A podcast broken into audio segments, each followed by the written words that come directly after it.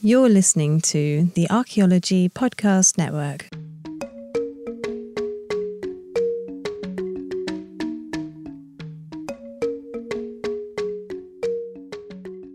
Welcome to a Life in Ruins podcast, where we investigate the careers of those living life in ruins. I'm your host, Carlton Gover, and I'm joined by my co-host, David John. David, David John. That's wrong. John and David. the fully white one is not here.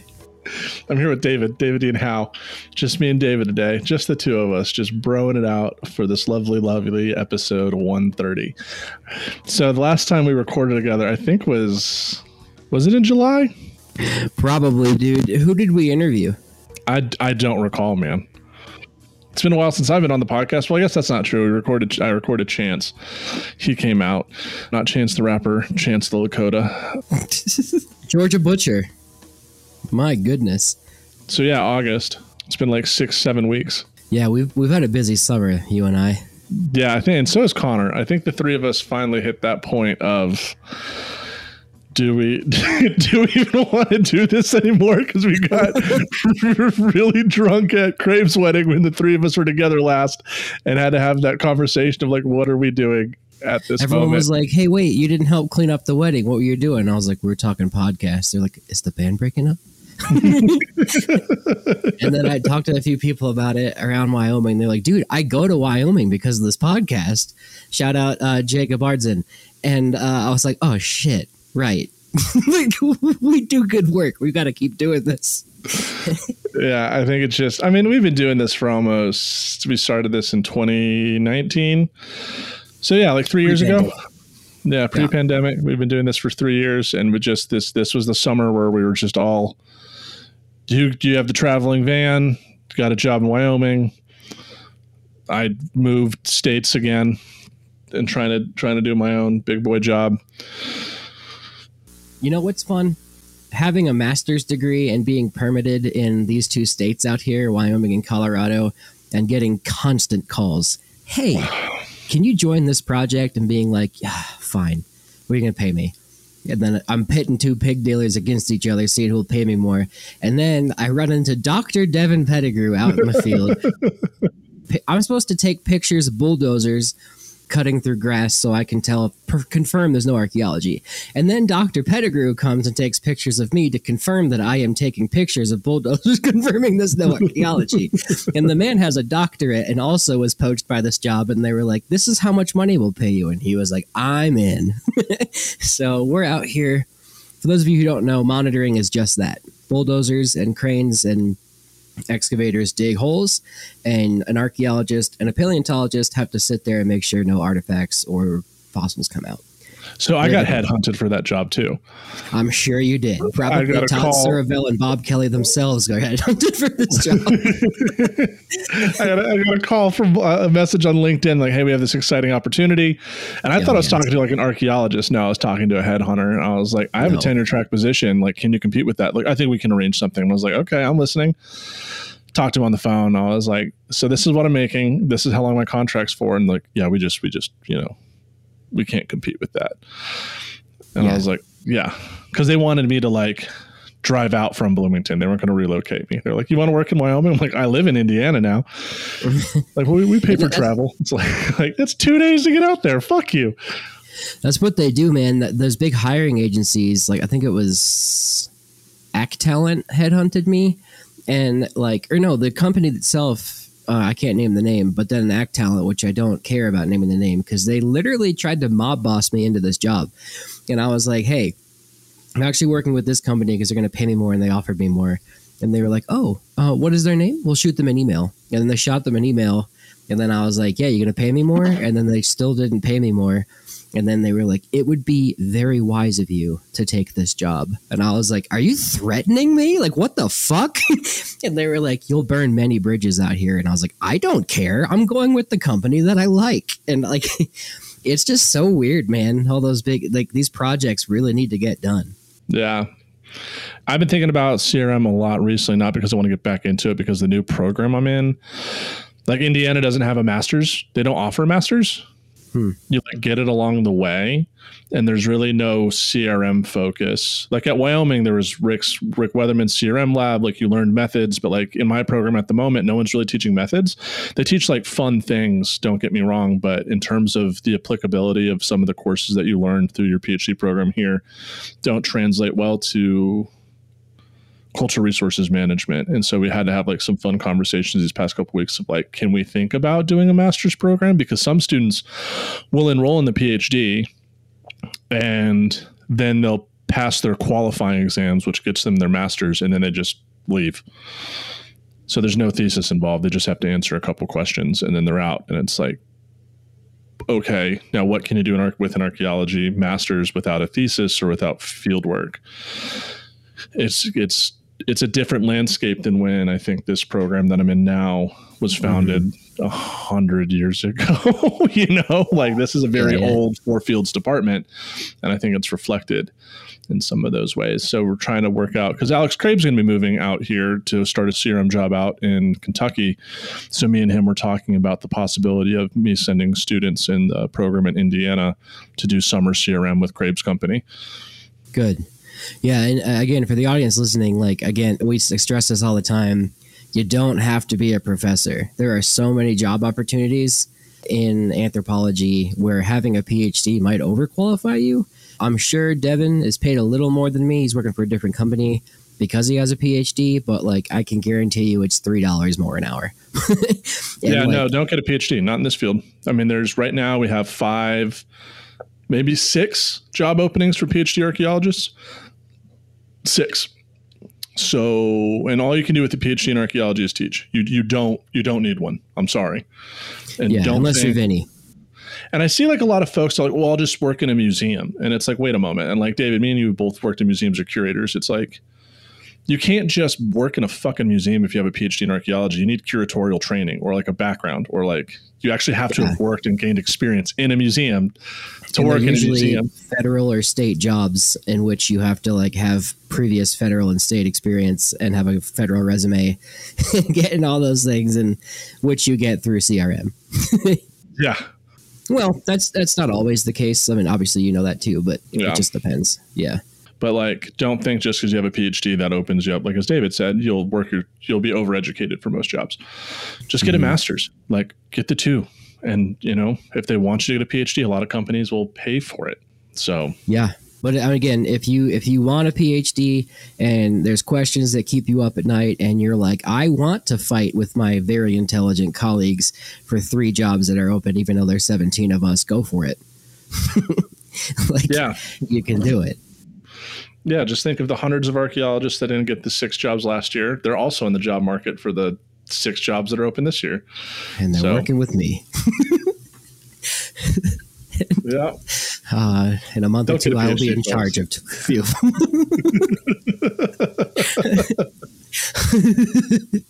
anyway, we're not pessimistic about the field in any regard. Love archaeology, which is why today we're going to talk about Middle Earth. Yes, that's a fantastic segue. So, yeah, so I I've been watching, and David, so have you. We've been watching War of the Ring, Rings of Power, you plebe. That one, but it's based War on of the, the Ring is an Xbox 360 game. It's so good. Not really. It's kind of garbage, but I've been watching Rings of Power, uh, the Amazon TV show. I'm liking it so far, man. How about you? I, I like it, and also if you guys are like, I'm going to tune out now, don't turn out because this will be it'll be worth your time. Yeah, dude. Like a lot of people are hating on it. I, I like it. Let's address the race thing.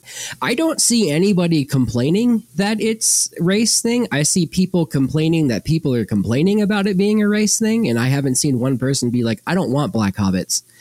like, say like people are saying they don't want black hobbits. They're making that up. I haven't seen one person who said that. And let's talk about that real quick.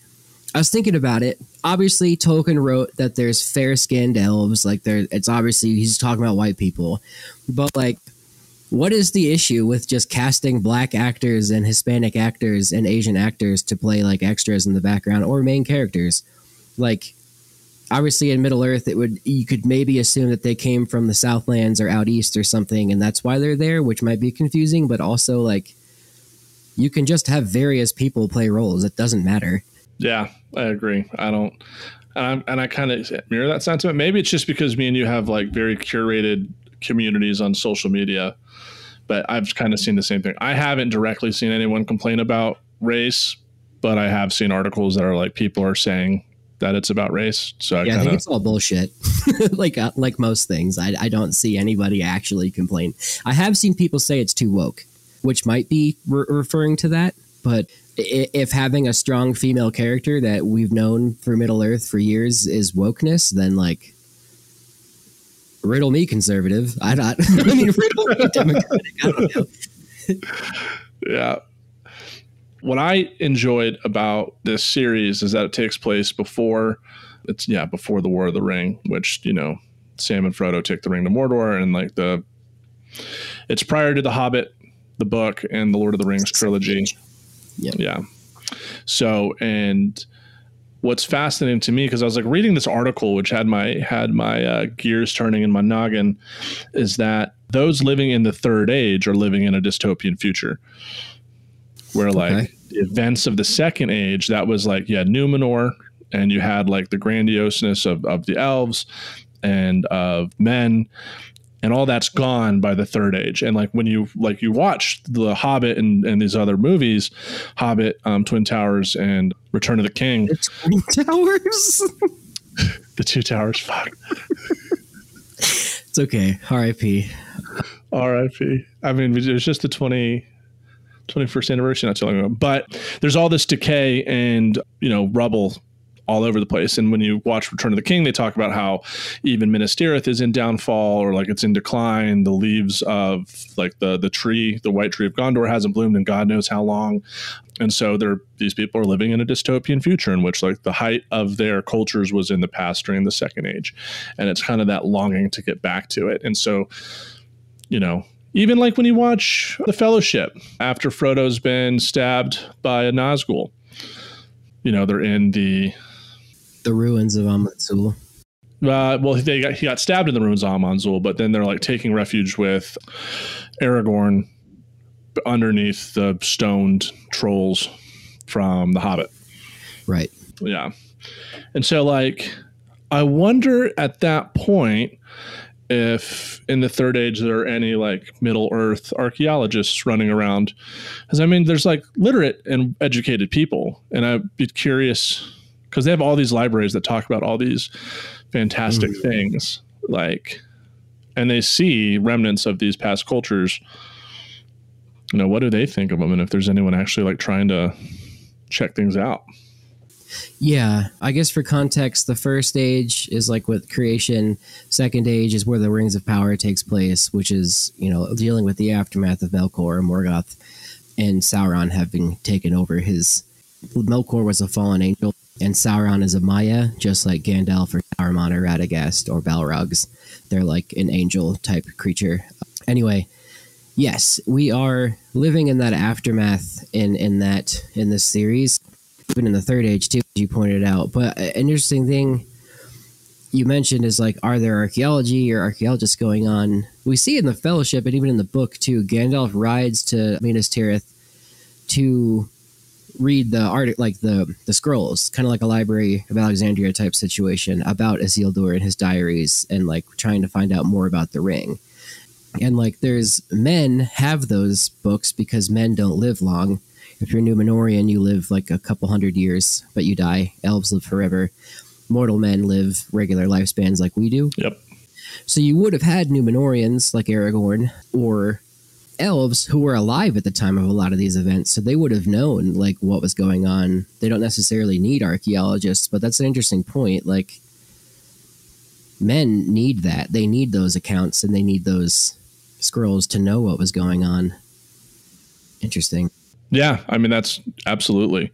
Aragorn is Dunedain, right? So like Gondorians come from Numenor after the fall, and they're the um, what are they called? Because there's like two factions of the Numenorians. You get the Black Numenorians that are hanging out in the south on the coast, and then you hmm. have like they're, they're not called the Faithful. What the hell are they called? The ones that stayed true to the, elves. the elves. faithful are what Aragorn's people were. Yeah, Yeah. like the Numenorians that came over. And then they make Gondor and Arnor, and Yeah, there's like men that side. So Sauron goes to Numenor and convinces the men to make the rings, and also convinces Numenor to like be evil, and the ones that aren't evil that side with the elves are given long life. They're gifted longer life, and they don't drown in the the destruction of Numenor. And that's when Isildur and Elendil come over. Yeah, and his and it, Isildur's brother because it's the dad who settles Arnor, and then Isildur and his brother settle Gondor, Minas Tirith, and Minas. I think it's called Minas Morgul by the. Very good. Yes. yes. Minas Morgul, which is then taken over by Sauron and the orcs, of course. But then it becomes Minas Morgul, but it had a different name before that. It was like Minas something else. Oh, um, I think I think it was Minas Morgul. No, you, you might be right. Changes, but the word you were looking for before, I think, was Dunedain, and Dunedain Yeah. are just like, ex, not exiled Numenorian rangers, but it's like a faction of rangers that protect Middle Earth and like scout things. So like they were Like- hunting for Gollum. particularly like Arnor. Like I think like the Dunedain Rangers are in the north, right? Because Arnor Yes. falls to the Witch King. It does. And Arnor is where the Shire is technically, and the remnants Yes. of Arnor. So the Rangers kind of protect the hobbits in that area. hmm Yeah, This was great archaeology talk. Next segment. Well, we had to, we have to set up the background, but yeah, we'll get to the archaeology here in a bit. We'll be right back with episode 130 of Life in Ruins and Archaeology Middle Earth here after these messages. And welcome back to episode 130 in Archaeology Middle Earth here on the Life in Ruins podcast. So just for clarification, uh, Minas Morgul was named Minas Ethil and was the home to Isildur prior to Sauron taking over the joint renaming it Minas Morgul. And it appears in Return of the King, and it's basically it's like the Citadel for um, Ooh, who's the big baddie Nazgul? The Witch King. Witch King. Witch King of Yeah. Angmar. Yep. So that's his his place. So Which I believe they're theorizing the guy that's with Galadriel and Numenor right now in the series is the Witch King of Angmar, if not Sauron Really? himself. Yeah. because there's only we only know the name of one Nazgul, the Easterling. We don't know Oh. the identities of the other eight. Right. I just saw a thing on this the other day. I can't remember his name. But yeah, Sauron turns into his fair form and kind of like I think this is what Lucifer does, but he like he's a handsome, charming guy, kind of like Ras or not Rasputin was not a handsome, charming guy, but I No, guess he, he was was a, he was a drunk Russian who liked to um, fornicate a lot. Which that was closer to Wormtongue in the other movie, but they leave the Lothlorien, the Fellowship, and they go to the ruins of Amon Hen. And Aragorn says to, I think it's Frodo, and he's like, "Look, long have I desired to look upon the kings of old, going down the Anduin River." And they go and they look at this, and then you get to the ruins of Amon Hen where Boromir dies, and they get attacked by the Uruks or the Uruk Hai.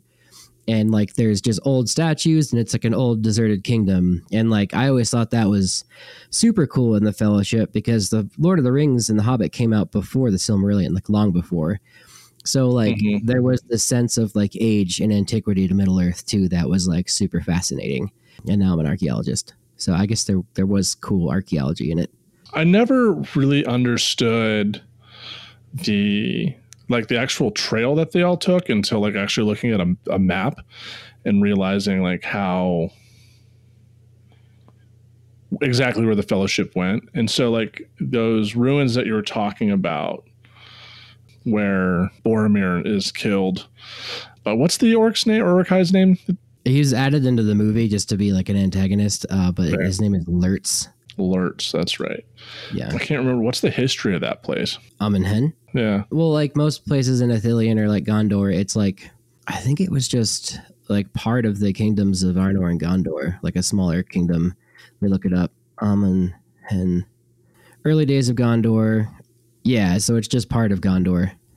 yeah Yeah, it's just like another area, kind of like Osgiliath or something like that. gotcha Yeah. because like in the the war in the second age i mean like sauron got all the way to arnor like went super west with his guys and like Mhm. pillaged the whole whole joint like the the history that's provided in the Silmarillion and some of the extra stuff is just crazy the amount of like background just world building that J.R. Tolkien did is is just crazy Yeah, he set the precedent for like what fantasy has to be. pretty crazy. Because crazy. even if you look at games like Skyrim, there's like over 300 something books within Skyrim. Like oh, just right, for like world you find in the books in the game, yeah, yeah, like just for world building purposes that you don't actually have to read or do anything with or help you at all. right. And there's orcs and there's dragons and giants and things like that. Yeah. Mhm. like he started the the series because of languages. Like he wanted to make languages. He was a linguist. He translated Beowulf as his like dissertation. Mhm. And like I think Elvish is based off of Finnish. And yeah, and like the the breadth of the world in that sense is like incredible with all the different languages and then the histories, but also like the maps. Like I have two books that are like maps of Middle Earth and like I'm sure there's a GIS like database somewhere of like different layers and stuff of Middle Earth, but yeah, you can trace like the fellowship and things like that. But the I don't know, the antiquity of it is insane because you can look at the maps and like technically Middle Earth like we live in the fourth age of Middle Earth, so like that's somewhere. I think the Shire is supposed to be like England, which would make Mordor the Middle East, which is kind of rough. but yeah, it's like, and then there's Beleriand, which sank, and then like there was Valinor, but the the gods sunk it, uh, so therefore no one could get to the Undying Lands. Yep. This is in the s- s- end of the first age, I think. Uh, it's whenever Numenor falls because Sauron gets captured when the Numenorians invade. He's a prisoner, but like within a couple short years, becomes like the advisor to the king of Numenor, poisons his mind, and basically Mhm. convinces the Numenorians to invade the Undying Lands. And that's when like That's it. basically God, who's his name? I think Eru Iluvatar. Iluvatar basically says no, no, and like orders a tsunami that wipes out the Numenor fleet, destroys Numenor, and El Isildur, his father and brother, and the true Numenorians are able to uh, steal a seed of the white tree of Numenor, which becomes the white tree of Minas Ithil, and when that gets burned down, they're able to save a seed again and then plant it in Minas Tirith. Oh, right, right, right. Um, Actually, I don't even think I even. Obviously, I read that fact, but that just wasn't even in my head. Good call. It's all just super fresh for me right now because I've been going down this rabbit hole of Middle Earth Yeah. lore for a while now. 2013, 14 that I took the class on this, so it's been a while. Yeah, Um, take fun classes in college, everybody. Yeah, like this, I, I hunted this class down because I'd heard someone took it, and I like emailed the professor like eight times, like, "Will you teach this class again?" And she's like, "I need enough people to say so," and then enough people were like, "Can you teach this class again?" So we did it. Yeah, it was awesome. And she would get into like the length. She broke down Elvish, like the syntax and like everything. She's like, "This is how you would say it in Sindarin, and this is how you say it in Eldar." And I was like, "Oh my god!" uh, yeah, it was intense. Oh, but I was telling a friend this the other day. She was saying in class, and obviously you'll pick this up too. She was like, in the books, they reference a lot of certain foods, and some of them would be or like items tomatoes, potatoes, and tobacco. Does anyone know why these would be controversial? And I was like, oh, oh, oh. And I think and I was like, because they're New World domesticates. And she was just like, very good. Are you an anthropology student? And I was like, I sure am. but yeah, it, that's the only thing in the books that are like relevant to like North America, which I think he just didn't think about because they're very British things. Yes, But- very much came to to Europe from America type deal. But even like just getting to like the archaeology of some of these things, like in the Hobbit in particular, when they find a couple of those swords, like there's archaeology or at least uh, antiquarianism all the time. It's usually in the form of like weapons, though. Like weapons from a bygone age showed up, or like relics. Right. Like when Saruman gets killed at the beginning of Return of the King, one of the Seeing Stones Palantirs. The Palantirs, right? That's from a, thought- you know, like there's a lot of these powerful objects that were made by smiths that were trained by Saruman or Sa- Sauron, sorry, and Right. Sar- Sauron was trained in particular by like the top Morgoth. Ainur smith. Oh, Aule. Because like Morgoth wasn't a smith, yeah, Aule. So like Sauron was trained by Aule, who's like basically the equivalent of um, Hephaestus, Hephaestus, the Greek god of smithing. Yeah, Hephaestus. Or what's his name in Roman? Mar? No, Mars is war. Hephaestus is all I know. Let me see. Yeah. Um, so and also that kind of goes like the myth, the Oh, world Vulcan. building. Is it Vulcan? I, I believe so. Let me see. Hephaestus. Oh, that makes sense. Let me check. Yeah, Vulcan. Okay. Huh. I guess because like forages and um, hey, that makes sense because the ring is destroyed in a volcano. Yep. Full circle, guys. Uh, what were you saying? Oh, yeah, the antiquarianism. Like they just casually mention like when Thorin and Co. and Gandalf and Bilbo find the swords in the troll hoard. Is it Orcrist is Thorin's and It's like Goblin. Glamdring. Glamdring Yeah. is, is uh, Gandalf's. Damn, I'm good at this. They're from the Elven Smiths of Gondolin, and Gondolin was a huge Elven kingdom in the north that is just now gone. And like, there's a whole book now on the fall of Gondolin. It's just mentioned in the, or no, I think it's in the the Silmarillion, but in the unfinished tales. But yeah, it's crazy. There's just like so much antiquity. I guess I keep thinking in prehistoric archaeology, there's not much of that in Middle Earth, but there's tons of historic archaeology. Yeah, and even then, it's like technically there is no difference between, uh, you know, like uh, historic or prehistoric because like there are elves who came over from Valinor who are still alive. Right? so it's like That there's no, you know, it's like you know, they, you know, the elves are just doing like oral tradition because they could talk to thousand year old beings. They're just like, oh yeah, I was there.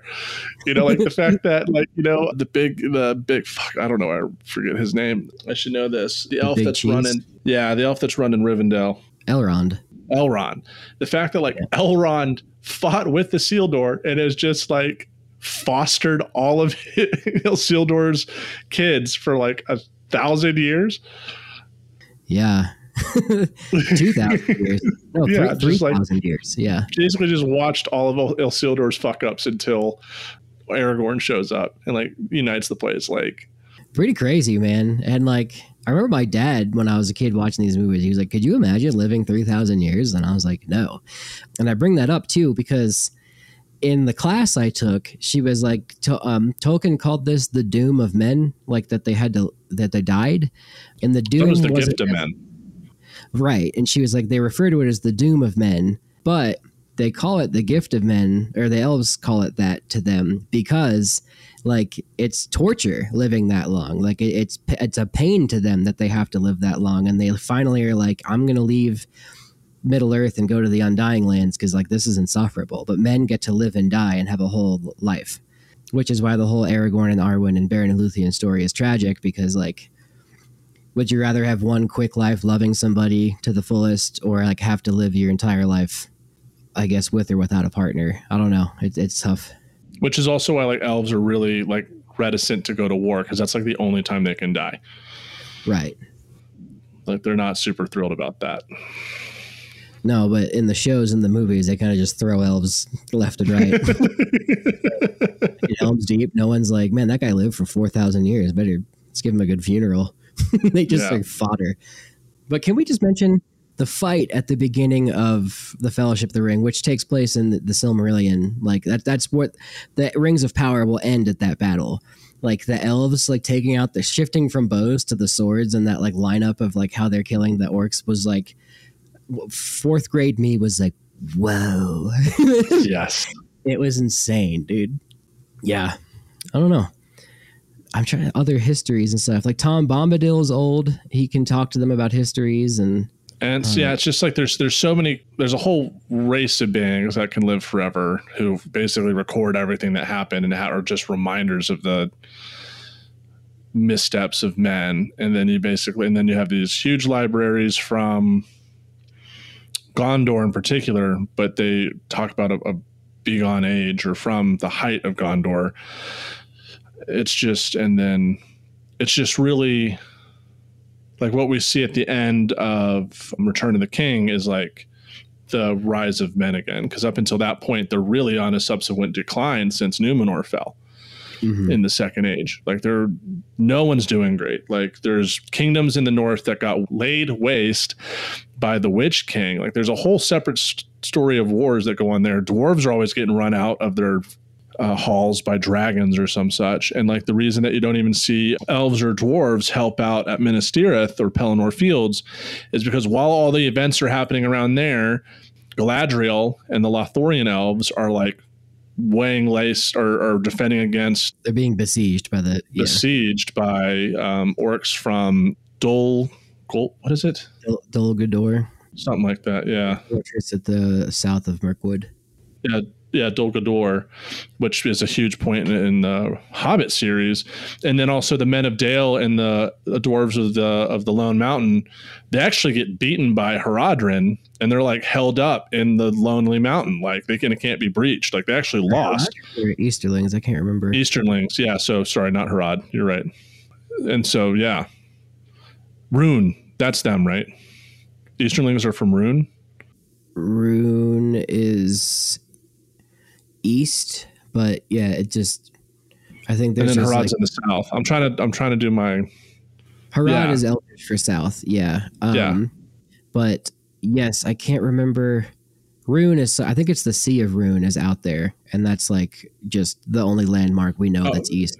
Yeah, so they're they're from Rhun, which is in the east, and they actually yeah they beat the Men of Dale and the dwarves of the Lonely Mountain, Erebor, and they, the survivors just hold up in Erebor, and once the Rhun hear about the basically the ring going back in the volcano, they just dip out, like they're Yeah. oh then we can't win this. So like. Minas Tirith is just one point of like this three point plan that Sauron had attacking like all the races of Middle Earth, all of which are in decline. Right. I'd love to talk a lot more about dwarves, so let's hop into the next segment. All right, sweet.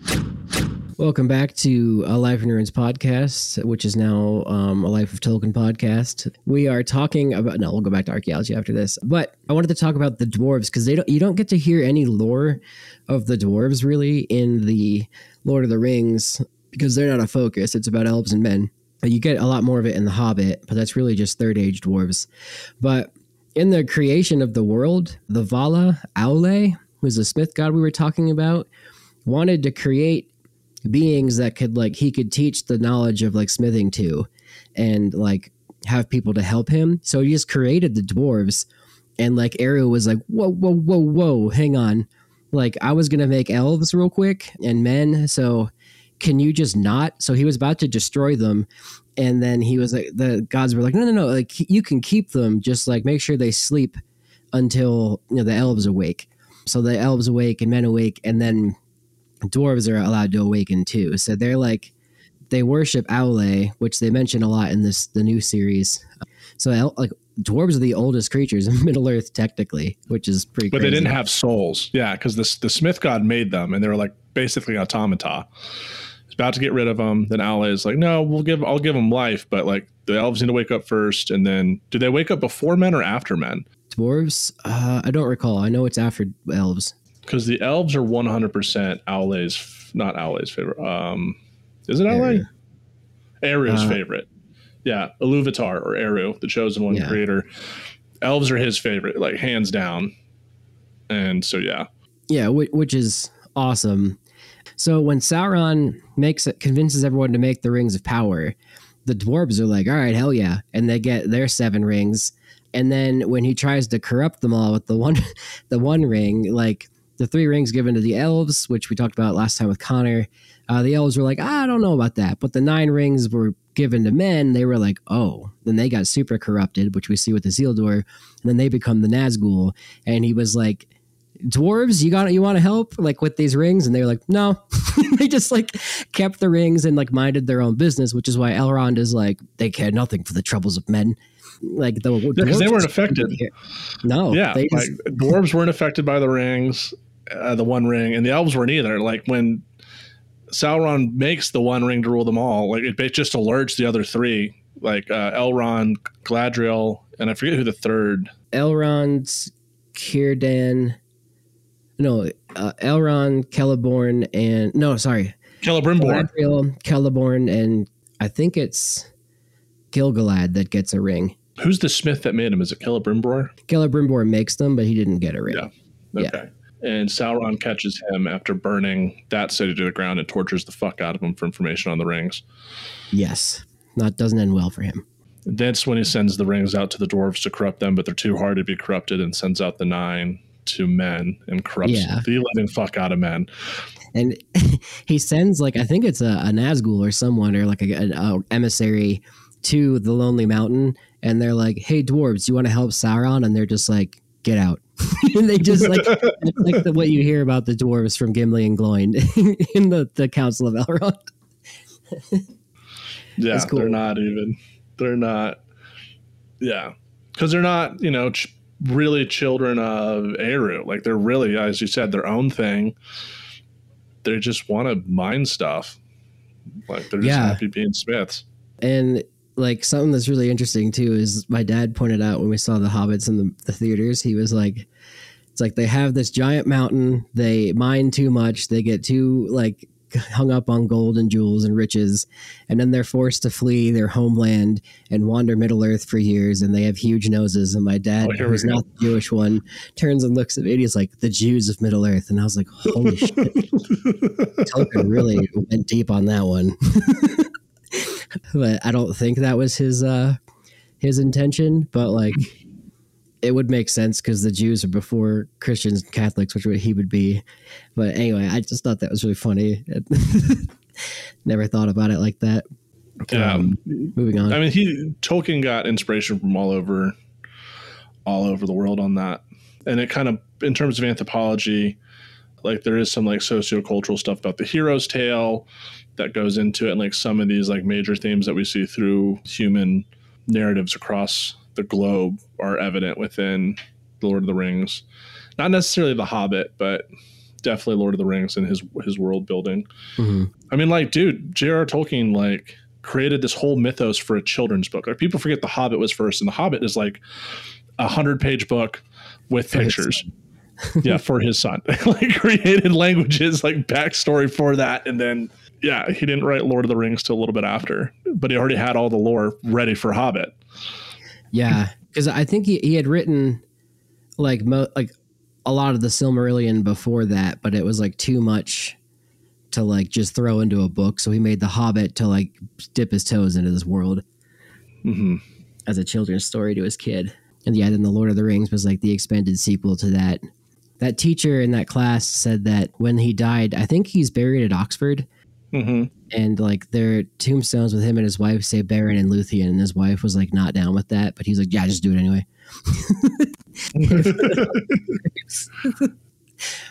He also was in a group called the Inklings at Oxford, where they like would meet. It's just a bunch of old dudes like meeting up to drink at a tavern. Uh, and C.S. Lewis was one of them too. And then he wrote Really? the Chronicles of Narnia in response to the Lord of the Rings. Yeah, which is a lot Huh. more overtly Christian. yes, basically, yeah, the lion is Jesus. Yeah, but the first book, what is it? Um, the Magician's Nephew, right? In that book, they get magic rings and hop through these pools of water in this like weird ethereal place where they can jump into different worlds, and one of them is Narnia. And like it starts with magic rings as well. So the the dudes must have had like some friendship rings with each other in this club or something. Yeah, Aslan. Uh, but yeah, we should probably get back to the archaeology. Yeah, I mean, I guess like you know, we don't see any archaeologists or people passing as archaeologists or relic hunters. People just mostly the books that we've read just happen upon relics of the past. But it's like when I see when they get to the ruins or not the ruins, where the hell is it? In the extended editions and um, Return of the King, when um, Frodo, Sam, and Gollum you know, are making their way from Osgiliath to the secret passage next to um, Minas Morgul. They come across like statues of former Gondorian kings, and I'm always remind when I see that I'm like reminded of my favorite poem in the whole wide world, Ozymandias by uh, Percy Shelley. Like when I see these like major epic monuments that are always like in Lord of the Rings, just like broken and just chilling. I'm like, it brings me back to like thinking about those 19th century, you know, antiquarian accounts of like Egypt and Greece. And I didn't think about Numenor. I mean, obviously, it's a parallel to Atlantis being like in, an island in the middle of the ocean that sinks, but like the the very Greek and Roman like vibe that Numenor has in the show was pretty sweet to me. I did, didn't think about it like that as Aragorn being Atlantean, and so therefore you see all these like pseudo Atlantean statues all over the place. Yeah, It's pretty cool. yeah. Can you imagine the underwater archaeology of Numenor? Because it's still there. Like most of it, it's made out of stone. Well, yeah, and Beleriand's just completely sank, so there's a whole kingdom Yeah. underwater. It's like uh, what's what's Doggerland? I mean, it's nowhere near the size of Doggerland, or Doggerland's nowhere near the size of of that old continent. But like, for those that don't know, Doggerland is the landmass that used to connect Britain with Europe, and there are like Mesolithic and Neolithic settlements there. They're just underneath the English Channel. Yeah. Yeah, fascinating stuff. A lot of land bridges in the world. There's one between Korea and Japan too. That's how people got to Japan.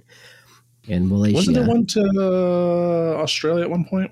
Malaysia, um, or Su- Yeah. Sunda and Sahul, I think were like those areas. But yeah, that's how people walked there. We haven't found Amelia Earhart yet, have we? Uh, I don't think so. the search continues. But anyways, yeah, I mean, like you don't if you only watch the movies, you're not exposed to like the breadth of history that is made that is in this fictional world. Right. So And much it's like- stuff. Yeah. Like I appreciate the movies, but I mean, I appreciate most you know adaptations better having read the books, but in particular with Lord of the Rings, like all the background shit that happened in the first and second ages just Mhm. make it because there's they just drop like single lines, you know. And if you don't know anything, you're like, that's a weird comment to make. But if you know the background, like, oh, they're kind of giving hints to this thing, or it's a reference to this one line or one event in this one book. Yeah. And a lot of like the changes that Jackson made in the trilogy too. Or, uh, I forget the name. The lady's name Walsh something. Or first name, last name's Walsh. Fran Walsh. She and Jackson like borrowed stuff from the expanded world of Middle Earth to like change a few things, which like super fans knew, but like in the movies, like we wouldn't have like if you just watched the Yeah. movies as a kid, like you didn't know. But yeah, I do like that like sense of like deep antiquity because like Amon Hen, like I always wanted to know what was going on there, and like I had to read the books to figure that out. Yeah. Super cool stuff. And like, did you play the War in the North? I did. I loved that game. That game was so good. You're an elf. I see ads for it all the time on Facebook, and I did that once and I actually got Battle for Middle Earth that way. But you just like PayPal this company like thirty bucks, and they'll send you a download code, and you can play it on like modern. You can get the whole suite. Yeah, dude.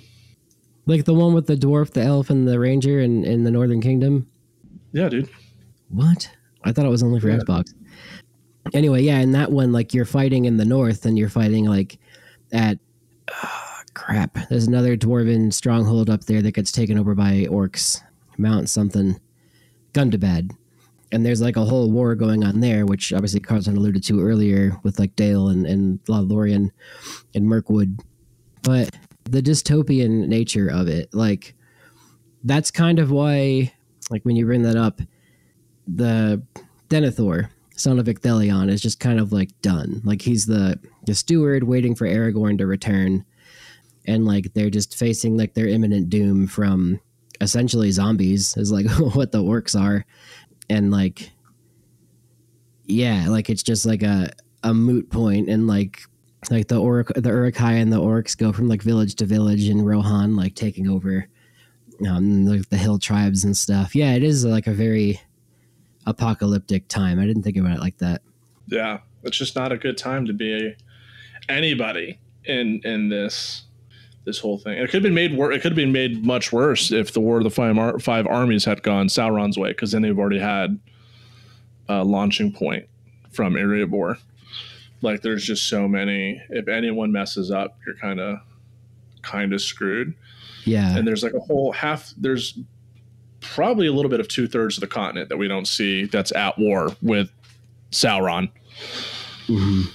doing their own thing, and that's elves and dwarves. It's not like they were lazy or didn't care; like they literally are just doing with their own invasions all across Middle Earth from the north and from the east, and it's like sucks to suck.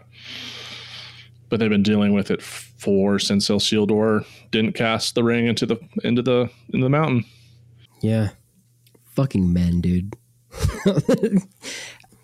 in terms of like And then everything changed when Smeagol and his buddy were fishing one day and found the ring. I saw a meme the other day that was like when she's like, and something happened that the ring did not intend. It was picked up by the most unlikely of creatures uh, another hobbit. like I never like thought about that. It's like Gollum's also a hobbit. Yeah, and I, I guess like the ring too. Like we had we had this discussion in class. Is it an allegory for nuclear weapons? No, because he already had started writing the book before World War II. I thought about it, and like, is it just it's just power, right?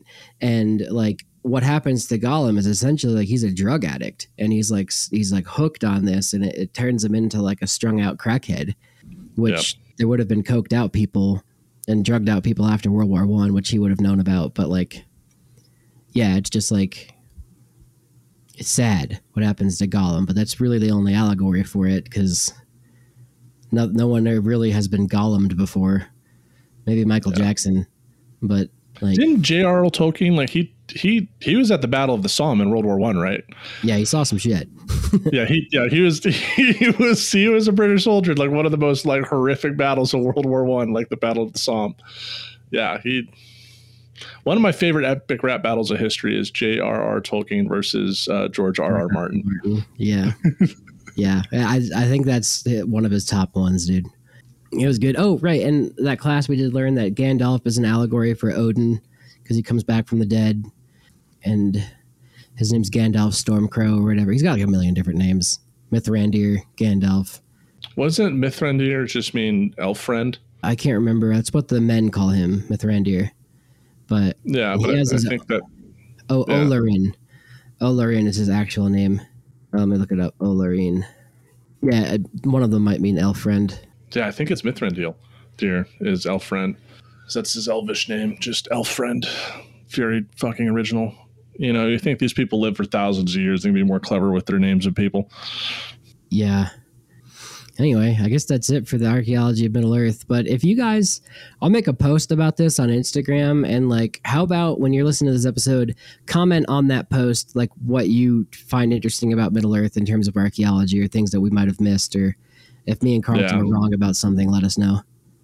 Yeah, I think we're more accurate about this fictional history than we were about the American Revolution history. Yeah. which is really but yeah, I know there wasn't much archaeology, but it's like just fun to kind of come on and, and just nerd out about uh, current topics. Yeah. But, Yeah. you know, but these are the things we think about when we're watching these things, is like the antiquity of these places. And like, you know, I look at Numenor like, man, the, that's like 200 years of like underwater ec- archaeological excavations to figure like a quarter of what the hell happened there. Yeah, it'd be pretty wild.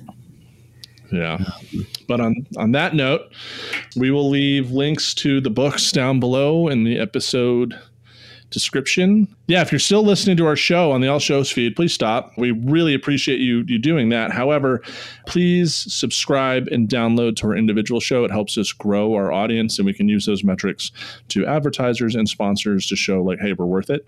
Because when you guys do the All Shows feed, we we can't use that in any meaningful way. So if you like our show, please subscribe and uh and listen to us individually on a Life Ruins podcast. Guys, please be sure to rate and review the podcast. If you found this one a little odd and you don't want to rate and review it, I understand. But I know a lot of you do really like the podcast. I've been told that all summer. And like, I know who you are. You might have an alias on iTunes, and I don't know if you've given me a, a, a like a thing. But if you have not given us a review, like that literally helps our metrics, and it helps Apple like push the podcast up so that we could get more listeners and viewers, which will give you more stuff to hear. Yeah. So yeah, rate and review the podcast. Follow us on socials, and yeah, Yeah, because right now we only have 99 reviews on iTunes. We get like over 5,000 downloads a month. So y'all need to, you guys need to do some more rating. But, and with that, we are out.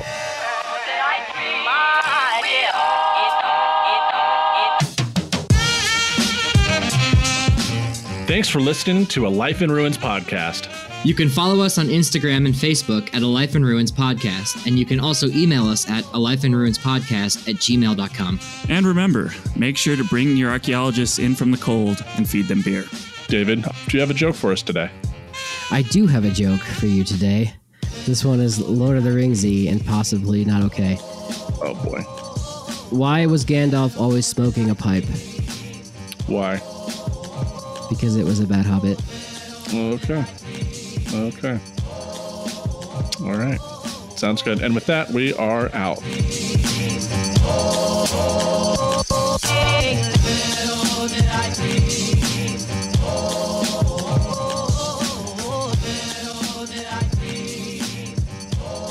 This episode was produced by Chris Webster from his RV traveling the United States, Tristan Boyle in Scotland, DigTech LLC, Cultural Media, and the Archaeology Podcast Network, and was edited by Rachel Roden. This has been a presentation of the Archaeology Podcast Network. Visit us on the web for show notes and other podcasts at www.archpodnet.com. Contact us at chris at archaeologypodcastnetwork.com.